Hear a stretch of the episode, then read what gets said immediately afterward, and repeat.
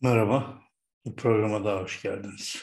Evet, bütün Türkiye yanıyor, ciddi bir şekilde kavruluyor ve hazırlıksız yakalanan bir iktidar var.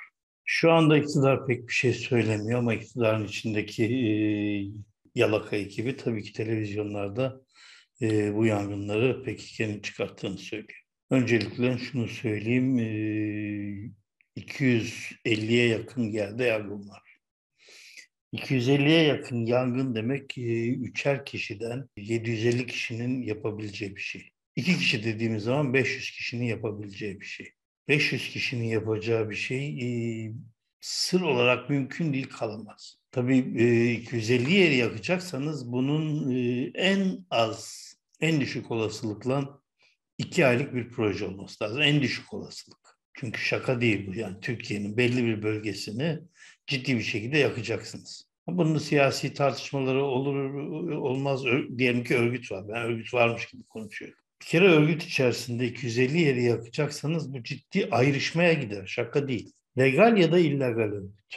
Bu ciddi ayrışmaya gider ve bu ayrışma basına sızar. Yani e, sempatizanlara sızar, kendi aralarında tartışmaya başlarlar. Ne yaparsanız yapın. 250 yerin yakılması bir örgütte sır olarak kalma olasılığı yoktur. Bir tek yerde sır olarak kalır 250 yerin yakılması aynı anda devlette. Eğer 250 yerin yakılması 3 kişi tarafından yapılacaksa 750 kişi, 2 kişi tarafından yapılacaksa 500 kişi, bir kişi tarafından yapılacaksa 250 kişi bunu MIT'in, jandarma istihbaratının, polis istihbaratının anlamaması, devletin bunu çözememesi mümkün değil. O zaman ben şunu söylerim. Devlet 250 kişinin, örgütlü 250 kişinin, militanın bilmediği bir şeyi ancak kendisi yapar. Bunun başka hiçbir açıklaması yoktur. Bunu isterseniz CIA'nın uzmanlarına sorun, isterseniz FBI'ye sorun, isterseniz Mossad'a sorun, kime sorarsanız sorun. İsterseniz Hakan Fidan'a sorun. Hakan Fidan'a deyin ki, efendim 250 kişi böyle bir şey yapacak. Siz bunun ne zaman istihbarat bilgilerini alırsınız? Mutlaka alır. Şimdi başka bir şey daha var tabii yani. Ee, Süleyman Soylu'nun meselesi var. Süleyman Soylu biliyorsunuz son e, aylarda e, televizyonlara çıkıp en övünerek söylediği şey Türkiye'de şu anda 300'ün altında PKK elemanı var diyor. Bu şu anlama geliyor. Eğer bunu e, o yardakçı takım hala aynı iddiada bulunuyorsa Süleyman Soylu'nun söylediği Türkiye'deki bütün PKK'liler orman yakmak için Ege'ye, Akdeniz'e gitmişler, Bodrum'a gitmişler. Ege'ye işte Şirince'ye aklıma gelmiyor şimdi. Bir sürü yere gitmişler. Başka yerde eleman kalmamış. Dağılmışlar buraya gitmişler. Şimdi başka şeyler var tabii burada. Bir, e, Türk Hava Kurumu diye bir sorun var. Türk Hava Kurumu'ndaki e, uçaklar arızalandırılmış. Pilotlar görevden alınmış. E, bir yıllık masrafları 21 milyon lira mıymış neymiş? Şimdi e, ben Türk Hava Kurumu'nun başkanı değilim, kayyum başkanıyım diyor zat. O yüzden sorumluluk almıyor ama e, pilotları görevden alan kendisi. Yani uçakları, var olan uçakları kullanmamak üzere kararı alma yetkisi var. Doğal olarak da e, bu kötülüğü yapma gibi bir hakkı var. Bunu kabul ediyor. Fakat aynı zamanda diyor ki bizim öyle bir teknik servisimiz var ki diyor asubaylıktan gelme bir generalimiz var. Bu uçakları pırıl pırıl kontrol ediyor diyor. Altın dokur gibi işte gümüş dokur gibi yapıyor diyor. Fakat diyor arızalı diyor. Onu da çözemedik. Yani adam çok iyi yapıyor ama arızalı. Herhalde e, ara sıra tozunu alıyor. Çok iyi toz alıyor general. İsim vermeyeceğim yani e, çünkü o generalin bir suçu olduğunu sanmıyorum burada. O hatta övgü alıyor yani. Müthiş bir e, ince ince oya, oya yapar gibi tamirat yapıyormuş ama tamiri yapılmamış. Çünkü 4-5 milyon dolara ihtiyaç varmış. Şimdi birisi Türk parası 21 milyon yıllık masraf Türk parası. E, gerisi e, ek ihtiyaçlar için uçakların yapılması için e, 20 şey 4-5 milyon dolar lazım. Burada bir bir şey e, söylüyorlar size. O da şu. Bu uçaklar eski mantığı. Hayır uçaklar eski değil. Tarih olarak eski tarih olarak eski olması hiçbir şey değiştirmiyor. E, biliyorsunuz ben komutanlarla bu darbe döneminde çok konuştum. Bu gemiler için de geçerli, e, uçaklar için de geçerli. Hatta kendi alacağınız ufak bir balıkçı teknesi için de geçerli. E, bunun motorlarının ve işte ne bileyim ahşapının tekne için söylüyorum geminin paslanmasının, uçağın işte pervanesinin arızalanmasının bütün bakımını yaptığınız müddetçe bu me- mekanizmaların eski olma şansı yok. Bunu nereden biliyorum? Ben e, Cenevre'den e, Frankfurt'a uçak uçak e, bileti aldım. Havalanına geldim işte valizlerimi falan verdim. Bir baktım ki otobüs e, pervaneli bir uçağa gidiyor. Pervaneli uçağa en son ne zaman binmiştim? 68'lerde falan bitmiştim. Yani pervaneli uçaklar 60'larda falan yapılan uçaklar. Bu ne demektir? 61 yıl önce yapılan uçaklar. O uçaklar hala Almanya'da uçuyor. Bu ne demektir? Demek ki eski uçak diye bir şey yoktur. O uçağın bütün bakımı yapıldığı müddetçe onun kaza geçirme şansı sıfır fabrikadan çıkmış uçakla aynıdır. Onun yolcu taşıma kapasitesi yani 60 yıl önce 150 yolcu taşıyordu. Şimdi maalesef yaşlandı efendim bu kadar taşıyamaz diye bir şey yok. Demir aynı demir ya da çelik aynı çelik işte adına ne diyorsanız deyin. Motor gücü de aynı. Motor gücü de aynı olunca aynı yükü taşıyabiliyor. Uçak e, akşam işte hangara alındığında ya usta ben yoruldum artık bu kadar insan taşıyamam. İşte bana daha az mazot koy bilmem ne koy falan deme şansına sahip değil. O ilk fabrikadan çıktığında hangi yük alıyorsa hepsini aynı şekilde alıyor. Onun için bu ciddi bir palavra eski uçaklar. O eski uçaklar şu anda Amerika'da da kullanılıyor. İşte ne bileyim ben buna benzer bütün ülkelerde kullanılıyor. Avrupa'da da aynı uçaklar. Daha yeni, daha yeni. Helikopterler falan yapıyorlar daha yeni bu tür e, şeyler için. Ama uçak yaptıklarını sanmıyorum. Çünkü zaten büyük olasılıkla uçaktan helikoptere dönüyorlar. Niye? İşte her yerden su alabilsin diye. Uçakların böyle bir e, sorunu tabii ki var. Göletlerden falan su alamıyorlar. Çünkü ciddi bir me- mesafe ve derinlik olması lazım. Onun için de işte deniz kenarından 2000 e, metre, 2 kilometre gibi gitmeleri lazım falan. Bu ayrı bir mesele. Yani bu, bu sorun ilk çıktığında da vardı bu uçakta. Şimdi başka bir sorun var. E, diyelim ki e, şu anda pilot yok e, ama e, o uçakları uçurabilir miyiz? Hayır uçuramazsınız. Çünkü bu tip manevraları yapabilecek pilotlar apayrı bir eğitim görüyorlar. Bunlar apayrı bir eğitim görüyorlar. Ee, bunu daha önce de söylemiştim. Şimdi gelelim e, olayın e, nedenine. Neden devlet yapmıştır diyorum. Çünkü devletin bunu önleme mekanizmaları kendileri önlemişler, yok etmişler gibi geliyor bana. Şimdi böyle durumlarda benim bildiğim sel felaketlerinde, işte depremlerde falan ilk devreye giren askeriyedir. Çok ciddi bir şekilde devreye girer. Yani tabii bu askeriye işte ne bileyim ben darbe yapar gibi hadi ben devreye gireyim siz çekilin kenara mantığından girmez. Ülkenin afet yasasında böyle bir e, yasa vardır. Ha, bu yasa değişmiştir şudur ama her zaman o askeriyenin e, hizmeti o yasanın içerisinde, afet yasasının içerisinde bulunur. Emasya ile beraber e, valiliğin e, istemesiyle askeriye devreye girer. Valiliğe bağlı olarak çalışırlar. Ama valiliğin bu durumda çağırdıklarını sanmıyorum. Askeriye çağrılmamış. Azerbaycan askeriyesini gönderiyor. Onlar e, gelmiş ama biz kendi askeriyemizi bu işe bil fiil sokmamışız. Bir takım yerlerde belki kaymakamlar birkaç askeri e, yeri e, mecbur kaldıklarından devreye sokmuş olabilirler. Hatta Erdoğan'ın bundan haberi olmayabilir. Çünkü ne kara kuvvetlerinden ne hava kuvvetlerinden ne deniz kuvvetlerinden hiçbir açıklama gelmedi şimdiye kadar. Şimdi ben şeyden biliyorum. E, ben Independenta gemisinin patladığında e, Haydarpaşa ıhtımına yani e, oraya bağlı üç tane deniz askeri deniz e, itfaiye yangın söndürme ya da hepsi askeriye bağlı değil ama iki tanesinin askeriye bağlı olduğunu biliyorum. E, yukarıdan e, çok ciddi tazikli su fışkırtarak o gemiyi söndürmeye çalıştılar. Ve hatta şunu söyledim arkadaşlarıma. Burada çok tehlikeli bir şey yapıyor komutanlar. İçeride bir gaz sıkışması olacak ve bu tekrar patlayacak.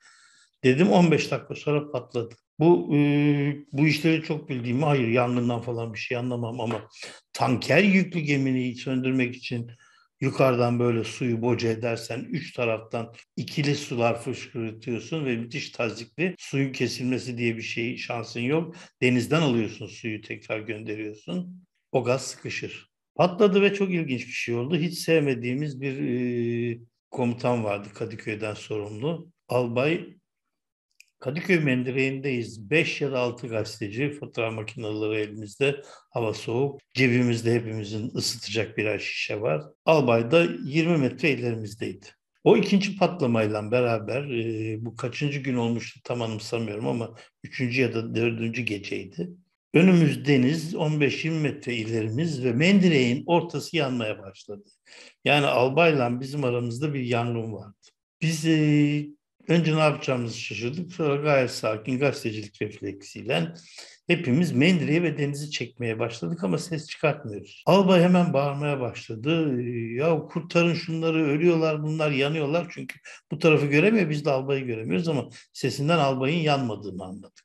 Fakat bize e, o kadar kızdıran bir albaydı ki e, biz susma kararı aldık. Niye? Çünkü o zaman sıkı yönetim sokağa çıkma yasağı vardı. E, ben sıkı yönetim muhabiri olduğum için sokağa çıkma yasağım yoktu, özel kartım vardı ama bir sürü fotoğrafı çekmemizi yasaklayan bir albaydı.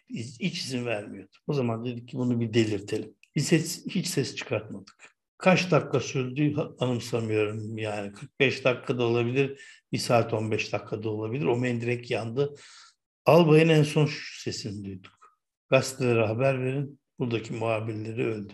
Şaka değil, e, gazetede benim Günaydın Gazetesi'nde ölüm ilanım hazırlanmış. Gazeteyi bir yaz almış, e, herkese haber vermişler. Diğer gazetelere de haber vermişler. E, Serdar'ı anımsıyorum. Ee, yeni Asır'dan o zaman Yeni Asır Yeni İstanbul'da çıkmaya başlamıştı. Serdar gelmişti. Diğer arkadaşları tam hatırlamıyorum. Ee, çünkü ben sıkı yönetim muhabiriyim.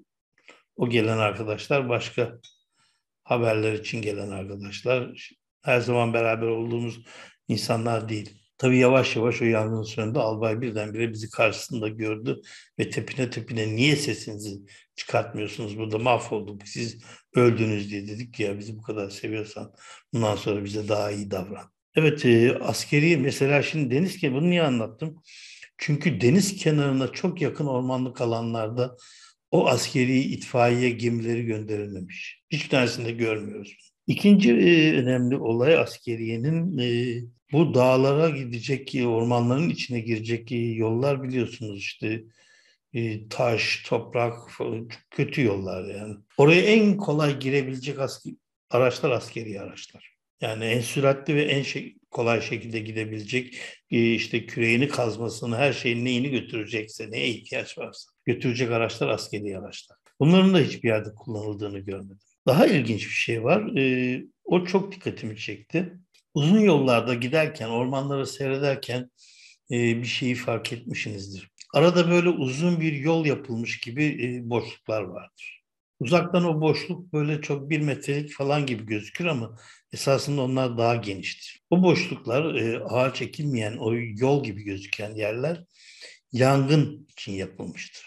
Oralara ağaç ekilmemiştir. Böyle bir boşluk bırakılır çünkü işte e, ormanın bir ucunda yangın çıktığında öbür tarafa sıçramaması için her tarafta böyle bir boşluk vardır.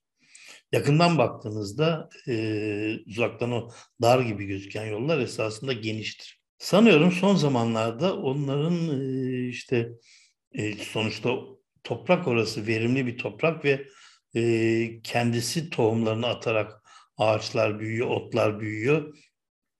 Bu temizlik yapılmamış gibi geliyor bana sanki böyle bir temizlik yapılmamış yani o yangın oraya da geçsin bulaşsın gibi.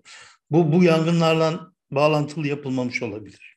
Bu bu idarenin, bu hükümetin hala inatla hükümet diyorum ben. Bu hükümetin boş vermesiyle bağlantılı olabilir. Ha canım işte ya her yerde yangın mı çıkacak demiş olabilirler. Orman Genel Müdürlüğü işte ne bileyim ben Paktemeli gibi bir bakanınız varsa canım onu yaparız bir, bir gün yaparız mantığından olabilir. Çünkü bu kadar e, hiç ara vermeden yan yana yayılmasının tek nedeni bu olabilir. Ondan başka bir neden gözükmüyor. Benim e, çok ciddi e, böyle bir şüphem var. E, devlet bunu e, her tarafa insan göndererek yangın çıkartmamış olabilir. Uzmanların söylediği çok önemli bir şey var. Akdeniz'deki o çam ağaçları, Akdeniz ve Ege bitkisi yanmaya çok elverişli bir bitki. Ağaçları öyle. Bunlar yerine başka ağaçlar dikilemez mi onu bilemiyorum. O uzmanlık alanım değil. Neden inatlan böyle yapılıyor onu da bilmiyorum. Ama Akdeniz bitki örtüsü dediğiniz zaman böyle bir şey. E tabii Akdeniz'de de Akdeniz bitki örtüsü dışında bir şey ekmeniz o kadar kolay bir şey değil. Yani ne bileyim ben ekvatorda e, hurma ekeme, ekemiyorsanız burada da başka şeyler ekemiyorsunuz. Ben bütün bu kadar boş vermişlik ve e, Türkiye yanarken işte Yunanistan'dan uçak almamak yok. Biz işte bir takım e, sanatçıların artık onlara mecburen e, eskiden sevmeme rağmen yaptıkları sanatı sanatçı diyemeyeceğim. İşte yurt dışından yardım almak çok ağırıma gidiyor diye. Nilüfer'den, Nilgün Belgin'den böyle bir şeylerin gelmesi beni çok şaşırttı ama kusura bakmasınlar sanatçı e, zekasının olduğunu sanmıyorum. Bu da apayrı bir saçmalık.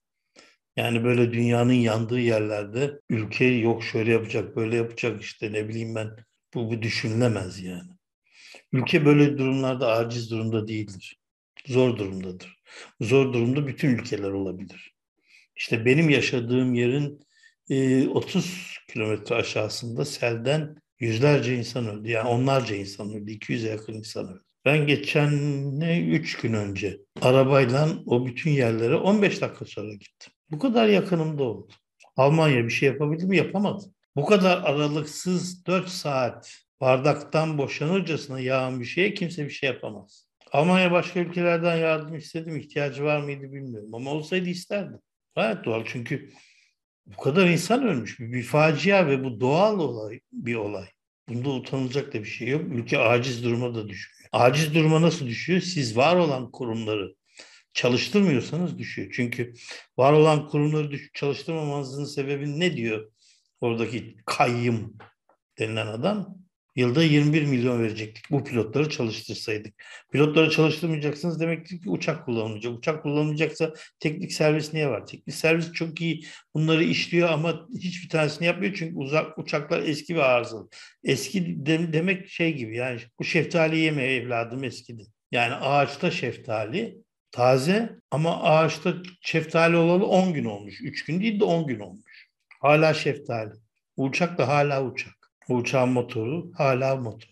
Şimdi bu e, işte 4 milyon 5 milyon dolar yardım 4 ya da 5 e, yardım demişim e, yedek parça alacaksınız. Eskitmişsiniz çünkü.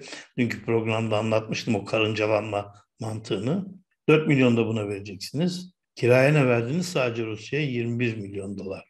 Ne kadarlık? 4 aylık. Böyle aciz bir hükümete karşı böyle bir olayı e, bir yerlere götürmeye çalışan, sokakta tüfeklerle Kürtleri e, çeviren, belki de öldürecekler, belki de e, dövecekler. E, işte ne bilmem bir Kürt aile, yedi kişilik bir aile yok edildi.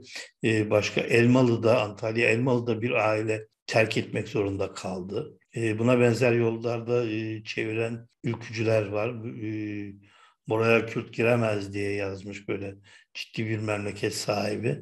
Ben diyorum ki yarın sabah bütün muhalefet milletvekilleri istifa edin kardeşim. Meclisten çekilin. Bu hükümet, bu iktidar bundan daha zayıf başka hiçbir zaman yakalanamaz. Bu kadar milletvekili CHP, İyi Parti, HDP istifa ettiği zaman öyle ara seçim falan olmaz. Erken seçim olmak Erken seçime hazırsanız, kendinize güveniyorsanız bu iktidarı bundan daha kolay hiçbir zaman götüremezsiniz. Çünkü bu yaptıklarının hepsi bir kayıptır. Bunların hepsi bir Türkiye'yi daha beter bir noktaya götürmektir. Çünkü Erdoğan bunların önlememesinin, askeriyeyi bu işe karıştırmamasının nedeni çok ciddi bir şekilde e, sıkı yönetime doğru gitmektir. Seçimsiz bir 5 yıl, 10 yıl geçirmek gibi bir niyeti var Erdoğan. Şu anda adını unuttum, onun yazısını yazmıştım e, dünkü artık gerçekte. Jandarma komutanlığına getirilmek istenen komutanın yüzbaşılıktan önemli davaları var. 13 faili meçhulden davaları var. Ben devlet görevi yaptım diye bir savunma yapan bir adam var. Ama ondan daha önemlisi var. Ahim'den ceza almış tecavüz davası. Bu hükümet jandarma genel komutanlığına MHP'nin istediği generali getirirse o generalin yüzbaşılıktan kalma ve ceza aldığı, iftira falan değil cezaevinden ceza aldığı, Türkiye'nin mahkum edildiği bir tecavüz davası. Varın gerisini siz düşünün. Böyle bir jandarma genel komutanına siz ana muhalefet olarak ya da ikinci ana muhalefet olarak, muhalefet partisi başkanı olarak törenlerde merhaba komutanım diyeceksiniz. Tecavüzcü birisine. Bütün muhalefetin istifa etmesi gerekiyor. Türkiye'yi erken seçime zorlamak için her şeyin yapılması gerek. Yoksa o istifayı da yapamayacak noktaya gelmek üzereyiz. Şimdilik 7 kişilik bir aile öldürüldü. Şimdilik bu dumanlardan 7 kişi boğuldu. Bu sadece bildiklerimiz. Kayıpların ne kadar olduğunu bilmiyoruz. Kaç milyarlık arazi yandı onu da bilmiyoruz. Bir önemli bir şey daha var. Ee, uzmanını bulursam detaylı program yapacağım, e, bulmaya çalışacağım. Bu birçok e, kişi işte şu kadar fidan ekeceğiz falan diye açıklamalar yaptılar. Bu daha önce de bildiğimde ama şimdi e, çok ciddi açıklamalar yapıldı yetkililer tarafından. Ve bu, bu yetkililer de hükümet yetkilileri değil. Hükümet daha bu konuda açıklama yapmadı, yapmaz da. Bu yanan arazilere hiçbir şey ekmeyin. Ektiğiniz anda yabancı bir işlem yaptığınız için orayı kuraklığa çeviriyorsunuz. Bu ağaçlar yangında bile tohumlarını bıraktıkları için ve o toprağa alışık olduğu için yani bu tam bilimsel olarak açıklayamıyorum. Ama onu kazdığınız anda o küllerle toprağa karıştırdığınız anda orayı çorak haline getiriyorsunuz. Orayı bitiriyorsunuz.